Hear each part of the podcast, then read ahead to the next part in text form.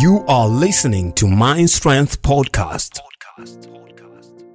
Jamani, mambo vipi? Wiki nyingine tena na it's a new episode ya uh, Mind Strength. Tuko hapa kuelezana mambo mengi sana ambayo yanahusu akili zetu. Tuko tayari hapa kuhakikisha akili zinakuwa sawa na maisha mengine yanaendelea. na leo hapa ndani tuko na msaikolojia tiba atajitambulisha vizuri mwenyewe kwa majina yake kamili kwenye episodi zilizopita uh, kama tuna kumbukumbu nzuri mara nyingi usingizi ulikuwa unatajwa kama mojawapo ya viashiria vya mtu mwenye dalili za matatizo ya afya ya akili madaktari wengi sana wamezitaja lakini sasa leo nataka tuzungumze kuhusu usingizi haswa tuko na msaikolojia hapa ndani Tupo hapa kujenga taifa. Mi naitwa Ashwin. Majina yako tafadhali, kwa faida ya msikilizaji. Okay, naitwa Betuna Everest Mwamboneke, ni msaikolojia. sawa betuna tukisema usingizi hasa tunamaanisha nini usingizi ni kitu gani yaani mtu ili aseme usingizi anatakiwa kuwa ameona nini mpaka anautaja usingizi Okay, tukiongelea usingizi tunaongelea ile mtu hali ya kulala,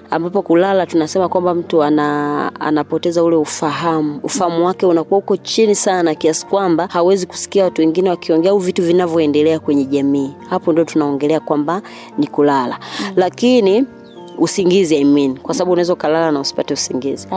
Nikilala yani natakiwa kulalaje ili niseme mimi siku hizi nalala, natakiwa Okay, kuwaje? sasa tuna, tunaelekea huko mm. Kitu cha kwanza kulala ndo kama hivyo watu wanasema at least yasipungue masaa nane, hiyo ndo kitaalamu. Lakini pia mtu unaweza ukalala masaa nane at the same time ukawa na changamoto ya usingizi. Kama masaa saba yote ndo ulikuwa unatafuta usingizi na umeukosa, we hujalala, hata kama kitandani ulikaa masaa nane, kwa sababu tunasema kinacholala ni akili. Tunasema mtu anapokuwa anaenda kulala, kuna stages tatu za usingizi. Mtu akili ikiwa inafanya kazi, macho yanakuwa yanazunguka haraka, yaani ndio maana unakuta mtu macho kama anacheza muda wote, si ndio? Ndio. Sasa ile inamaanisha akili inafanya kazi. Sasa unapokuwa unaingia kulala, ile hatua ya awali umeingia kulala, macho bado yanakuwa yanazunguka haraka. Hiyo ndio tunasema hatua ya kwanza usingizi. Unakuta unavyoanza kupata usingizi, mtu akikoa unamsikia. Lakini hatua ya pili tunasema ni pale mtu ambapo sasa macho yako yanakuwa hayazunguki haraka, yanazunguka taratibu. Inamaanisha hapa sasa ubongo wako haufanyi kazi ile sana kama unavyofanya mchana. Hapa ndo tunasema sasa mtu analala usingizi fofofu, hata ukimuita hakusikii. Hatua ya tatu ni ile hatua ambayo asubuhi vile unavyotaka kuamka, tunasema macho yanaanza tena kuzunguka haraka. Kwa hiyo anatoka kwenye kuzunguka taratibu, yanaanza kuja kwenye kuzunguka haraka. Kwa hiyo taratibu yanaongeza naongeza, ndio hiyo unakuta mtu akitaka kuamka asubuhi, unakuta kuna mmoja kama anaanza kusikia ndege kwa mbali, anasikia magari kwa mbali, baadaye ndo anashtuka. Japokuwa kuna matatizo mengine, unakuta mwingine mtu anashtuka tu ghafla pap, yani anatoka kwenye macho kuzunguka taratibu, yanaenda kwenye kuzunguka haraka, ghafla unakuta ndio yule anashtuka, ha, saa kumi na mbili tayari. Kwa hizi ndo hatua za usingizi ambazo mtu anatakiwa azipitie. Mmenielewa? tukisema mm. hatua za ni, ni hatua gani za mtu anapaswa kuzipitia mpaka analala usingizi? Yes, ndo hizi hatua. Sasa watu wengine unakuta anapitia hii hatua, labda ana macho yanazunguka kidogo, then ile ya macho kuzunguka taratibu inakuwa haipo kabisa, unakuta sasa ndio huyu mtu alali. Na tunasema hii hatua ya katikati hii ambayo mtu anakuwa sasa macho ubongo wake haufanyi sana kazi huwa inatokea saa tisa usiku, ndo ile mtu nasikia eh, nilibiwa nilipuliziwa dawa. Hapana, pale mtu unakuwa umelala usingizi ambao ni nusu ya kifo. Tunasema usikii chochote, unaweza kuhamishwa. Na mtu ambaye usingizi wako uko vizuri, ni lazima alale hivi, na hii ndo eneo ambalo mtu akiota ndoto utasikia nimeota ndoto, ila siikumbuki. Ah. Kuikumbuka kwa sababu yes, eh, ubongo wako wakati huo ulikuwa uko kwenye levo ya chini sana ya kufanya kazi tofauti na ile ndoto umeiota wakati huko kwenye hii hatua ambayo macho at least yana yana, yana, yana kaspidi kidogo, ndio ile unaikumbuka, unaweza ukaisimulia ndoto. Sasa na mtu ili ulale vizuri, kwa sisi wataalamu wa saikolojia tunasema ni lazima uipitie hii stage, kwa sababu kuna kitu kinaitwa body clock change, yani saa ya mwili inabadilika. Yani mtu ulilala umechoka asubuhi unaamka una nguvu, ulishai kujiuliza hizo nguvu zinatoka wapi? Hicho kitendo ndo kinafanyika unapokuwa ubo, macho yako yanazunguka taratibu, ubongo wako haufanyi kazi, yani unafanya kazi kwa mbali. Kwa sasa pale ndo mwili tunasema unauishwa, una, unauishwa upya, yani kama unazaliwa upya kutoka kwenye hali ya kuchoka kuja kwenye nguvu mpya. Na ndio maana mtu mwenye changamoto ya usingizi anakosa usingizi halali, au ulikesha siku hiyo, siku ya pili yake unakuwa ni mchovu, unakuwa ni kama unaumwa. Sasa tunasema huyu mtu ana tatizo la usingizi halali kila siku.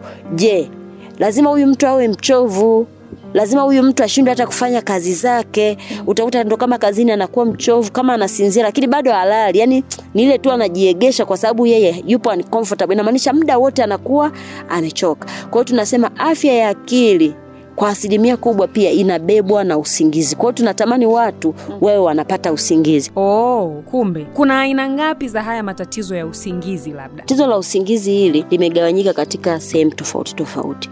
Sehemu ya kwanza ndo ile ambayo ulikuwa umeizungumzia yeye kwamba mtu analala muda wote. Analala sana. Tunaita hyposexual. yani kwamba mtu muda wote hadi anatembea njiani analala. Hii ni tatizo la kwanza. Tatizo la pili mtu anakosa usingizi. Yaani mtu anaingia saa mbili kitandani anatoboa mpaka asubuhi hajalala. Ili ni tatizo la pili. Tatizo la tatu kuna yule ambaye yeye analala lakini akiingia kitandani anachelewa sana kupata usingizi. Yaani kwamba lese ameingia kitandani saa tatu anakuja kupata usingizi saa nane afu saa kumi na moja nambidi amke aende kazini. Ili pia ni changamoto. Lakini changamoto nyingine ya usingizi ni tunasema watu wao wanalala usingizi wa mang'amng'amu yani anakuwa analala usingizi lakini mende akipita anamsikia ndege akilia. Yani mtu akigonga kitu kidogo anasikia. Umenielewa? yes unashtuka hapa. kuna kitu yes. Kwa hiyo hili pia ni changamoto. Kwa hiyo pia tunasema kuna wale ambao yeye analala ila anaota ndoto mbaya. Kwa hiyo zote hizo ni changamoto za nini za usingizi. Lakini ziko zingine ambazo ziko zaidi mtu tunasema kwamba kuna kitu kinaitwa walking sleepness kwa hiyo mtu unakuta anaamka usiku lakini yeye anakuwa unconscious yani haelewi hana ule ufahamu wa kawaida ambao mtu anakuwa nao mchana. Lakini unakuta anatembea anatembea kwa nusu saa mwingine anazunguka humo ndani anaweza hata akawa anashika vitu anafanyeje then anarudi kulala. Na wengine unakuta anatoka anafungua mpaka mlango anatembea. Na hii changamoto imefanya watu wengi sana washike uchawi hasa wale wanaolala bila nguo kwa sababu anatoka anatembea hiyo nusu saa na atarudi ndani. Usiku na conscious yake haipo vizuri tayari ashashikwa uchawi. Eh, fulani ameshika uchawi. Kwao hili ni tatizo pia la usingizi. Kuna watu ambao wanalala wanaongea wanaweseka. Kuna mwingine akilala anasaga meno. Yani changamoto za usingizi ni nyingi sasa tunaiweka kwenye watu wenye matatizo ya afya yes kwa sababu kuna magonjwa ya akili na kuna changamoto za akili. Aha. changamoto za akili ni zile dalili za magonjwa akili lakini zenyewe tu zinatosha kuwa tatizo mfano mm. kukosa usingizi ni moja kati ya dalili kubwa sana ya magonjwa ya akili mengi. Oh. lakini kukosa usingizi kwenyewe kukizidi kuna mwathiri mtu. Kwa hiyo tunasema kuna mmoja anapata changamoto ya usingizi lakini hana magonjwa ya akili anahitaji kutibiwa. Mm. kwa sababu tatizo la usingizi linatibiwa lingine kwa dawa mm. zingine kwa counseling tu zingine counseling tukichanganya na dawa.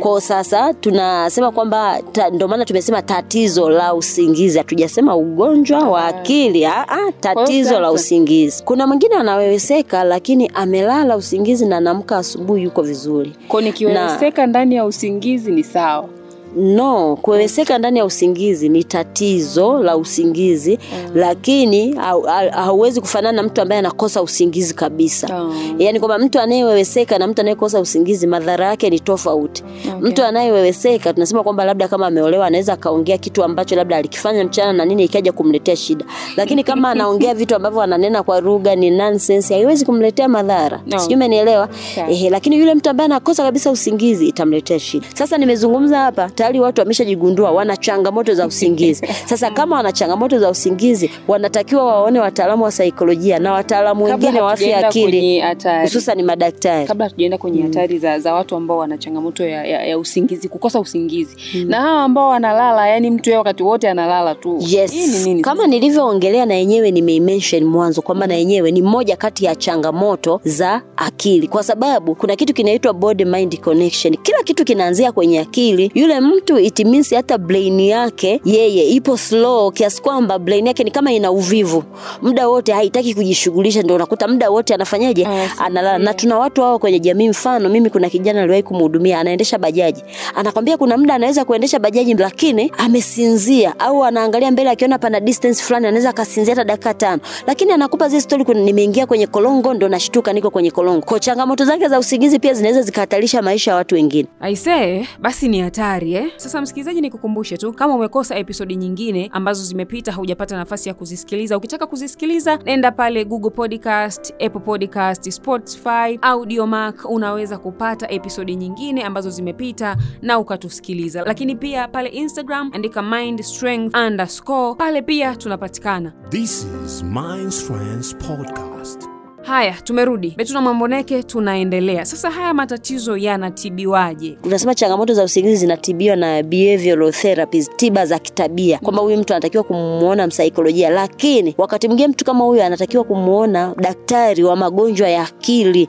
Kuna dawa wanapewa kabisa ili kuweza kuactivate brain yao ili asiweze kulala sana, huku akiwa anamwona mtaalamu wa saikolojia ambavyo anakuwa anampa tiba za kitabia na kubadilisha lifestyle yake ili ziweze kumchachusha, ziweze kumsaidia asipate hii changamoto ya kulala. Na ndio maana nilivyozimention hapo, inamaanisha tatizo lolote, unalala sana, unakosa usingizi kidogo, umeshtuka, unalala masaa mawili au unaingia kitandani unalala masaa tisa, yani zote hizi zinatakiwa umuone, uwaone wataalamu wa afya akili uweze kutibiwa kama mwili ambavyo wewe unatibiwa na akili zinatakiwa kutibiwa. Na moja kati ya changamoto ni hizi za usingizi, kwamba uende utibiwe automatically, tukuone sasa unapata usingizi. Kwa ili afya yako ya akili iwe vizuri, unatakiwa kutibiwa hizi shida ndo, ndo, tuna, tunasemaga ni shida ndogo ndogo, lakini lakini kikawaida usingizi wao unaleta matokeo hasi kwa mtu mwenyewe. Unakuta mara amefukuzwa kazi anaambiwa mvivu, mara amefukuzwa kazi anaambiwa anachelewa kazini. Kumbe yeye mwenzetu aliingia kitandani saa mbili usiku anakuja kupata usingizi saa kumi na moja anapitiliza mpaka saa tano. Sawa. Kwa hiyo uh, hatari zao ni zipi sasa hawa watu wote wawili, hasa kwenye jamii ambazo wanaishi nazo? Tunasema athari ni kubwa, ndo kama hivyo, unaweza kupoteza kazi, watu wanaweza wasikuelewe. Tunaonaga pia watu ambao wanasinzia sinzia, naambia we mwanga nini, ulikuwa unaloga usiku. Yani watu kama hatuwaamini amini, tunaanza kuwapa na uchawi. Lakini pia impact yeye kupata magonjwa akili ni kubwa sana, kwa sababu akili inatakiwa ipumzike ili ifanye kazi yake vizuri. kwao mwisho wa siku tunasema kwamba ana ana hatari ya kuja kupata pia magonjwa ya akili. Mm. Sawa.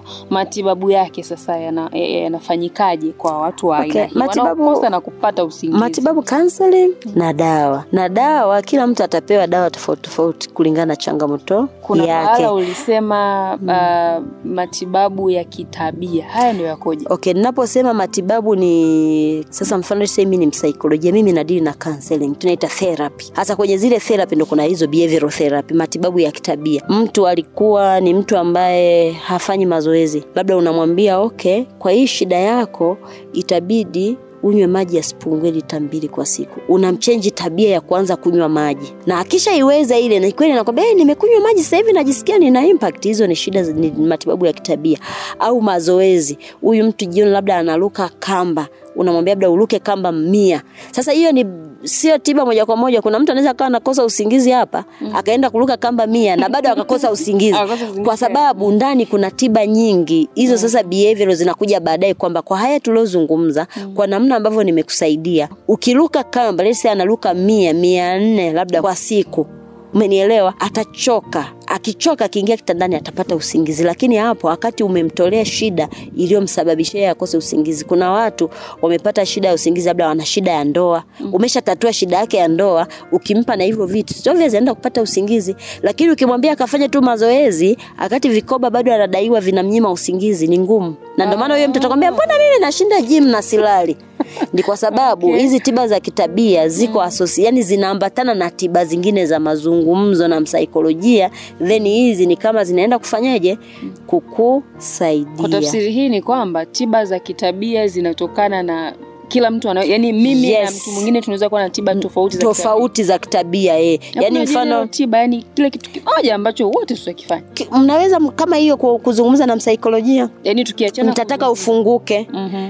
Nitataka ufunguke. Hiyo ni kila mmoja lazima afunguke. Nitakusikiliza kila mmoja nitamsikiliza na mimi nitaongea kwako. Hiyo ni tiba ambayo kila mmoja anaipata. Mm. lakini pia hata yale mazungumzo yetu tunayozungumza yatatofautiana kulingana na mtu hata kama shida moja. Lakini pia kwenye hizi tiba za kisaikolojia ni tiba ambazo kuna wakati kama hazielezeki mm. sijui nisemeje kuna mtu anaweza akaja umemtibu anakwambia asante sana umenisaidia lakini yeye mwenyewe ukimwambia amweleze mtu msaikolojia alifanya nini kwako ukapona hawezi kukuelekeza. Unampa hizi nani ishu za kitabia kwamba sasa kwa sasa hivi ukali chakula cha mchuzi maji ya kutosha.